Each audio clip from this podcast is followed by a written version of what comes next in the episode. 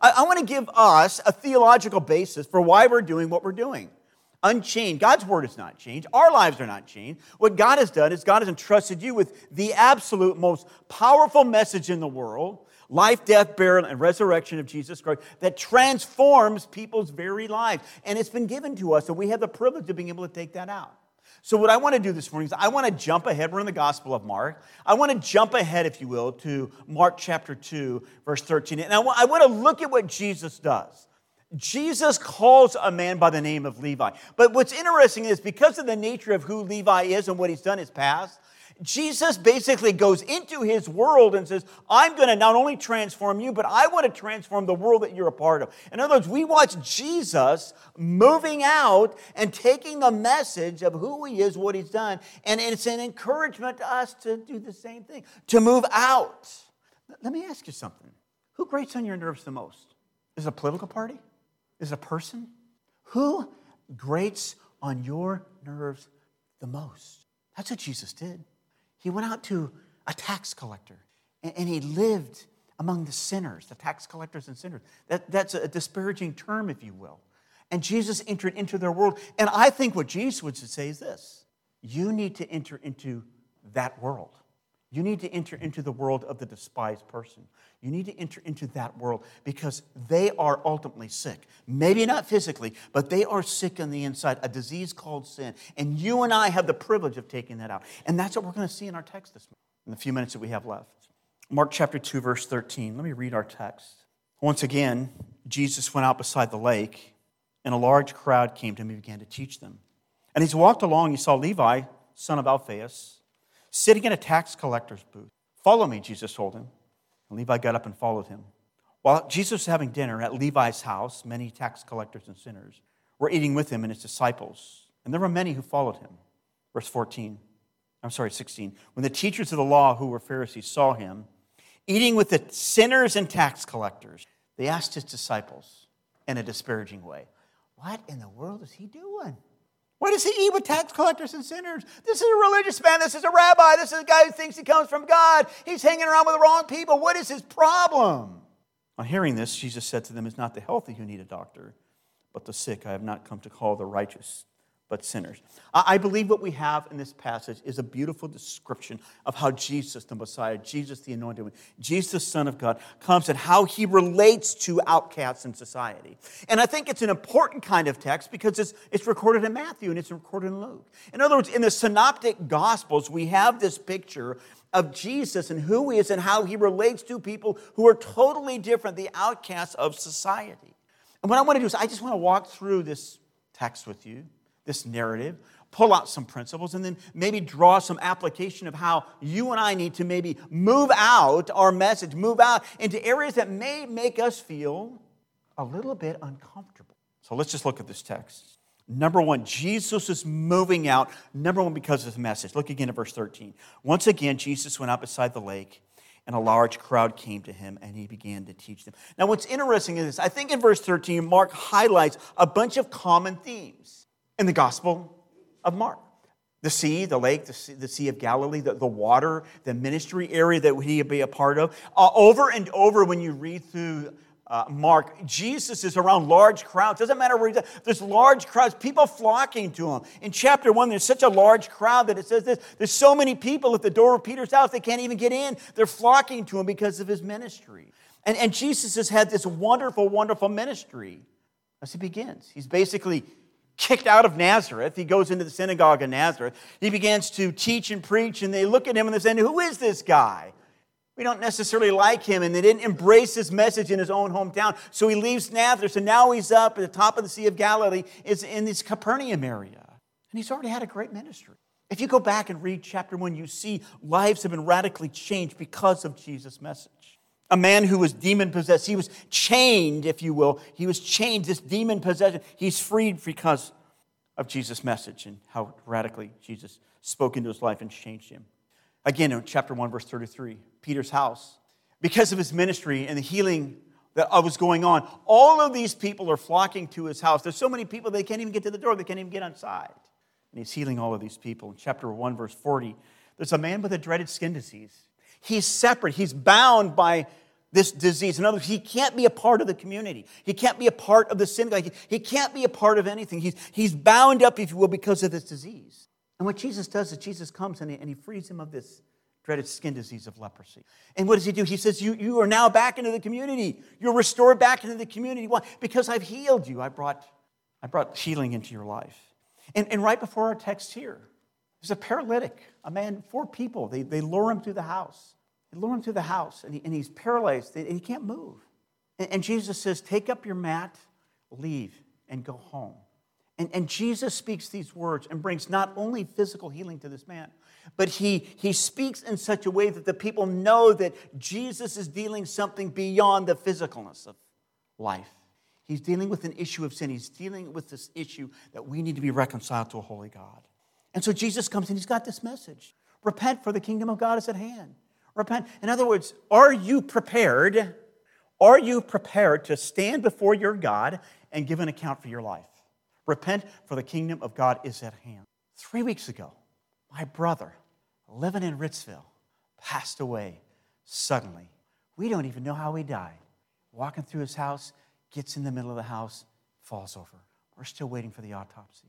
I've heard of time after time of people experiencing death in such a dramatic and surprising fashion.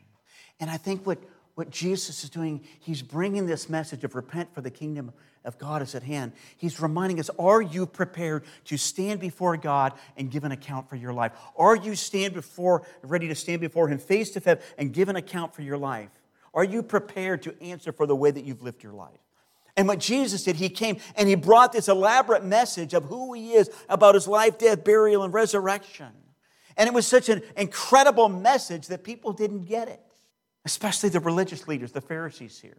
See, the Pharisees thought, who are mentioned in here, the Pharisees thought that in order for them to stand face to face and have this relationship with God, they needed to separate themselves up. I need to do this. I need to do this. I need to do this. I need to pray in this way. I need to give in this way. I need to fast. I need to do all of these external kinds of things.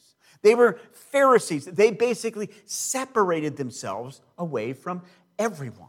Now listen, it's good to want to be like God. It's good to desire to be holy. It's good to want to approach your relationship with God. But the way that God deals with us, the way that Jesus deals with us, is not by externals.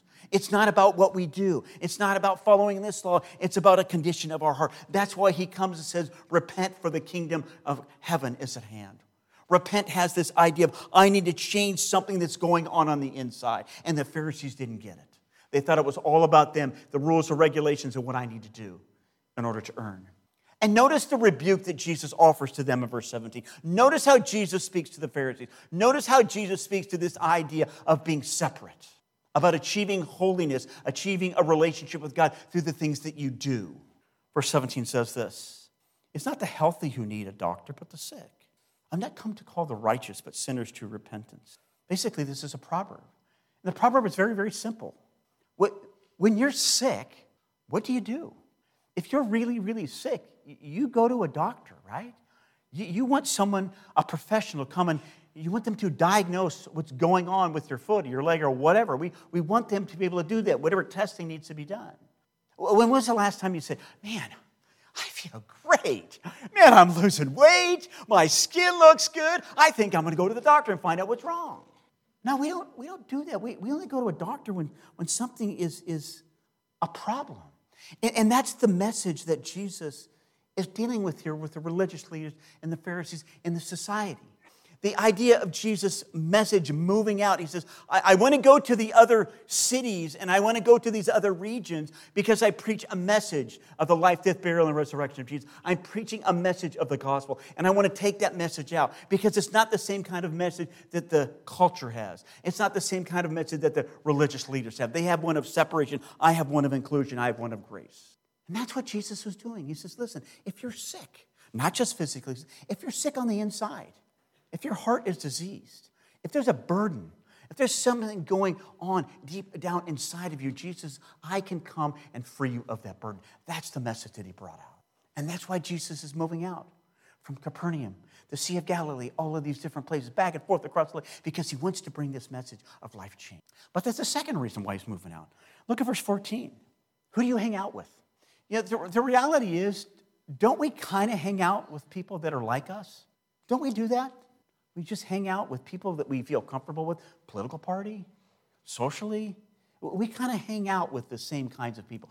Notice what's happening here. And by the way, notice Levi's friends and how many of them he has, verse 14. As he walked along, Jesus walked along, he says this, he saw Levi, son of Alphaeus, sitting in a tax collector's booth. Ding, ding, ding, ding, that's not good, tax collector's booth. Follow me, Jesus told him. And Levi got up and followed him. What we have here is this Jesus ministering in the Sea of Galilee. He begins to go out and he begins to minister. And we don't know how long this was between the calling of Levi. We don't know exactly when this, if it was a day or two. We don't know exactly what's happening. We know that he's sitting in a tax collector's booth, and it's probably a really popular place. You know, we talk about for a house, location, location, location. I think that's what was true here. You know, a major thoroughfare to Rome and Egypt. East and west, this major thoroughfare, all of these different kinds of people coming in, and he's at the central location. What he has the great honor of doing is collecting taxes. Maybe it's a fixed tax. We don't know. Probably some other kind of tax.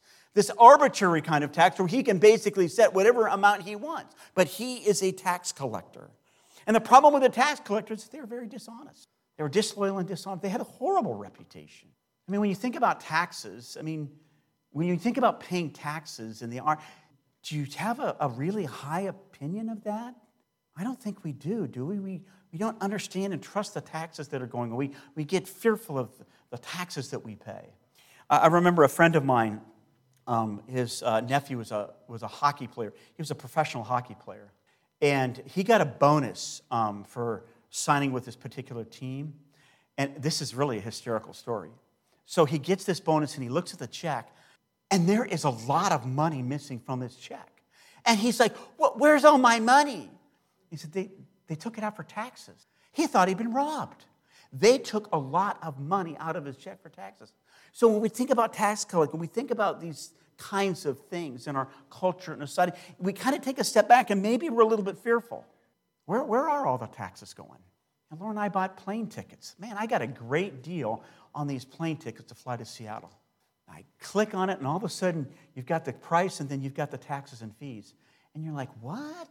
$47 in taxes and fees? And then you want to scroll down and look at where all the money is going. And then they got fees in there on finance fees, and you don't even know where it is, right? Now, we feel a little bit like that with the IRS and paying of taxes. And so there's no doubt this apprehensiveness on our part with regard to taxes, paying our taxes and tax collectors. That's true here in this situation. I can imagine Levi sitting here, and they had these fixed tax. A fixed tax was something where you had to pay, and the money actually went to Rome, to the Roman Empire, maybe to pay for their wars, their roads, or whatever. There was a fixed tax. But there's also this arbitrariness of taxes. Or maybe you have some grain in your little cart here, or maybe you got some fish over here, or maybe you got some literature. Oh, what we could do is we can... Well, how many you got there? Well, that's the tax for today. There was a lot of arbitrary ways that they could earn money, get money, by simply making them pay a little bit more. It wasn't fixed. So a lot of them made a lot of money doing this. Depending upon who you are, depending on how they related to you, they could charge you any kind of arbitrary amount if you. There's a tendency to be dishonest and dishonest. You ever been that way before? Or been in that situation before? We did a mission trip. I think it was Bolivia. It wasn't with Gary, but I think it was Bolivia in the 1990s. And it's typical when I go on a mission trip or a trip, they lose a bag. Well, they didn't lose a bag. They had my bag. And I could walk up to where it was, and the bag was right there. I could almost touch the bag. I could see the bag. I could know that the bag was there. I could not have the bag. And I think the reason they didn't want to give me the bag is because they wanted to charge me some kind of fee. They wanted to either bribe me or charge me some kind of external. And it doesn't feel good. It makes you distrust the people. It makes you distrust the system going along here. And that's Levi. He's a tax collector. He's supposedly dishonest and disloyal. By the way, his name is what? Levi. He's named after one of the 12 tribes. He's a Jewish tax collector. And what's he doing? He's collecting taxes for the enemy. He's collecting taxes for Rome. He's collecting taxes. A Jewish tax collector is collecting taxes from Jewish people and passing them on to Rome. He's a traitor to all of the people. He was despised. This guy probably doesn't have a lot of family and friends hanging around with him. His reputation as a tax collector, as being dishonest and disloyal, was right there. Imagine what life was like for him. I don't think he liked the way that people viewed him. I don't think he liked the way that people felt about him, being dishonest, disloyal to his people. Imagine what's going on inside of his heart. And I believe at this particular point, I believe he heard Levi. I mean, he heard Jesus. I believe he'd heard some messages, or he'd heard about Jesus and about his. He'd heard some things about who Jesus is and what he's done and what he's and how he relates to us. And notice what happens. Despite his reputation, despite his occupation, despite all of those things, Jesus comes up to him and says this. What? Rabbi, teacher, man of God, the man who we believe has come from God, the one who does miracles, the one who speaks authoritatively, the one who drives out demons, the one who heals leprosy. This religious man has called me to what? To follow him and be a fisher of men? How can this be? And the text says this. He got up and followed him. In the Gospel of Luke, it says he left everything and followed him. Listen, let's not pass over that. Let's not pass over the significance of what he did. When was the last time God asked you to do something in a radical way and you immediately said, yeah, I'm going to do it? Maybe it's with your finances. Maybe it's a job. Maybe God has asked you to go and do something and you're hammering and hawing going, well, I don't know, Lord, I need a sign. Because we do that. Let's not forget the radical nature of Levi dropping everything. And by the way, James and John and the others have done the same thing. They've dropped all of these things and they said, listen, we're going to follow this guy. Jesus' message is going out. Jesus is coming into the world and he's calling them and us to follow. And notice one last thing about how Jesus moves out. Look at verse 15. The scene changes. He calls Levi. We don't know again how long this was. He calls Levi, follow me, maybe a day or two. And Levi says, listen, will you come to my house?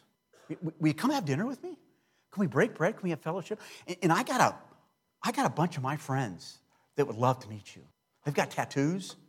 They drink beer. They smoke. Probably cuss. But would you come and meet them? And Jesus says, no, I won't do that. It's not what he says. Well, Jesus was having dinner at Levi's house. By the way, when you look at this verse, who is the main focus? Jesus. Well, Jesus is having dinner at Levi's house. Many tax collectors and sinners were there. I love that. Many tax collectors and sinners. Jesus has radically changed his life. Jesus is calling, hey guys, come on, I want you to meet this guy. I want you to meet this guy, Jesus. You got to meet him. It's interesting when you go to John chapter 1. Andrew calls Simon, and Nathaniel, I think, calls somebody else. I know, I got them mixed up. I know that Andrew calls Simon, and then Nathaniel calls somebody else. In other words, you have this idea of people bringing their friends to Jesus, which probably means that's what you and I need to be doing. We need to be bringing ourselves to people and telling them about Jesus. And that's what's happening here. He says, while Jesus was having dinner at Levi's house, many tax collectors and sinners were eating with him, and his disciples, for there are many that followed him. What did Jesus do? He moved into their world. He moved exactly into their world. Yeah. I'll come to your house. I will lay at the table. I will break bread with you. I will fellowship with you. I will koinonia with you. I will gather together with you. Tax collector, dishonest, loyal, sinners. Sinners, are you kidding me?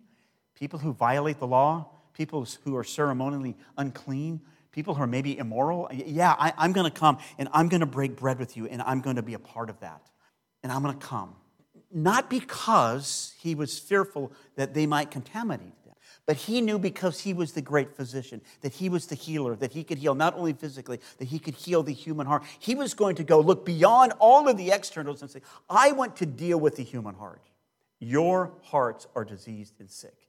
What I want to do as the great physician is to come and bring healing to your heart. And that's what he did. One man said this, Ray Stedman, I love this line, and you'll like it. Right in the middle of the beer and poker chips, there sits Jesus. Who's among them? Go back to verse 1. The Son of God, the Anointed One, the Messiah. The one in verse 13, this is my beloved Son, in whom I am well pleased, is sitting right in the midst of the tax collectors and sinners. He's entered into their world. Why? To introduce them to his life, death, burial, and resurrection, that there is a new way of living. Listen, I don't think that this is in the Gospel of Mark. This narrative is in the Gospel of Mark. And I don't think it's in the Gospel of Matthew. And I don't think it's in the Gospel of Luke. As a picture of one person coming to salvation and one person following Jesus. I think it's there as a model for the ministry that Jesus had. He's saying, listen, I want you people to move out into your world. Go to lost people whose hearts are sick. And you have the only cure for that. You have the message of the life, death, burial, and resurrection of Jesus. You have the opportunity to allow people to repent and be transformed on the inside. That's ultimately what missions is all about, taking the message of Jesus out. So let me just end with this. How does Jesus' story, the Mark story, and how does our story relate together? Let me just draw this out. The theme for the conference is this 2 Timothy chapter 2, verse 8 and 9. Let me put this the verse up there. Paul is writing to Timothy, and notice what he writes. He says this, remember Jesus Christ, raised from the dead, descended from David. That's the death of Jesus. This is my gospel for which I am suffering, even to the point of being chained like a criminal. But God's word is not chained. It didn't matter where Paul was at. He was in prison. It didn't matter what was going on in his life. What he wanted to do, what he recognized is that God's word is not changed, that when we bring the message of the gospel, the life, death, burial, and resurrection of Jesus, when we leave our comfort zones and go and take that message out, it transforms people. Wednesday night, I did the Discovery of Hope class. I love doing the Discovery of Hope class because I get to hear people's stories. 2 people in there, both of them shared personal experience about how the Word of God, the unchanged Word of God, had changed their life. One of them from a child. The Word of God changed their life. The Word of God is unchanged, and you and I have the great privilege of being able to take that message out. So what do we do? I believe that God wants us, you and I, to take that message out into the world and take that message to hurting people. Jesus came because we as human beings are sick, and they need to hear about Jesus. Romans chapter 5, verse 8 says this, but God demonstrates his own love toward us in that while we were yet sinners, in my sick condition, living in Southern California, in Virginia, my immorality and my drinking and all of that ugliness, that sickness, the sickness of the soul. It says God demonstrates his love. In that condition, Jesus came and said, listen, I'm going to go and I'm going to offer myself as a sacrifice. Why? So that you can find healing. You can find healing for your soul. One day physical healing, but the forgiveness of sin, that we can be transformed and changed on the inside. Second thing I believe that he wants us to do is this, move out. Listen, maybe God is nudging you to an area that you've never thought of. Maybe God is asking you to go somewhere. That's what Mike had no idea what he was doing. We had no idea what was going on the first trip we ever did. Maybe God is pushing you out of your comfort zone. That's a good place to be. That's an okay place to be because it causes us to be dependent upon Jesus, isn't it?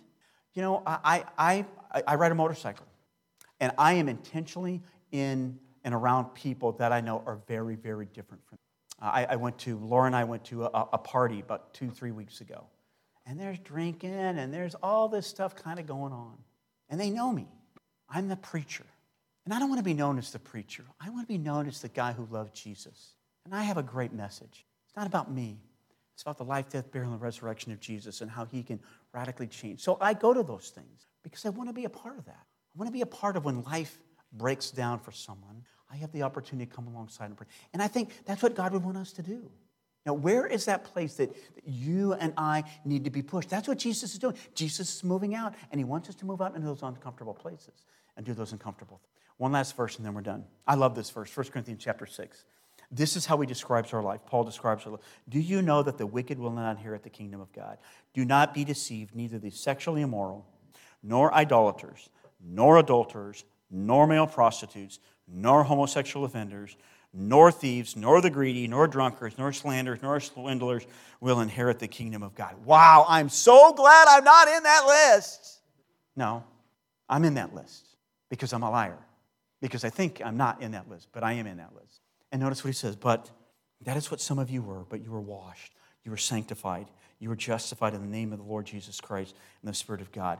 Because of the message of Jesus, life, death, burial, and resurrection. Because of the forgiveness that he offers to us, that we can be changed on the inside, that I can be forgiven of my sin. I've been washed, I've been cleansed, I've been justified. And when Jesus looks at me, he says, boom, you are righteous. That's what the Pharisee wanted. Clint, you are righteous, not because of anything that you've done, but because of who Jesus is and what he done. You are clothed with the very righteousness of God. Isn't that awesome? And that's what we have the privilege of being able to tell people. That's ultimately what today and next week and ultimately every Sunday is about us taking the message of Jesus out to those who do not know. So let me pray. We're going to sing or pray. Oh, we're right on time. We're right on time. Father, today's just a good day. The sun is shining. We feel the warmth of the beauty of your sun. A reminder that spring is around the corner. The sun's a reminder that you're the creator God who loves us. And you set and spoke the word. So it spoke the world into existence, Lord. And we are people who love you. And we're mindful of what you've done for us. And Father, we just thank you for the privilege of being able to gather this morning. Father, I thank you for Jesus, that he saved my life, that he saved me from my sin. And Father, I do pray that you would burn that message in my heart, in the hearts of every person here. That we would relish in the great privilege we have, not the fear, but the great privilege we have of being able to tell people about who Jesus is and what he's done. Father, you are the great physician, and we hold the message of forgiveness, the message of healing for the world. Father, I thank you for this morning. In Jesus' name, amen.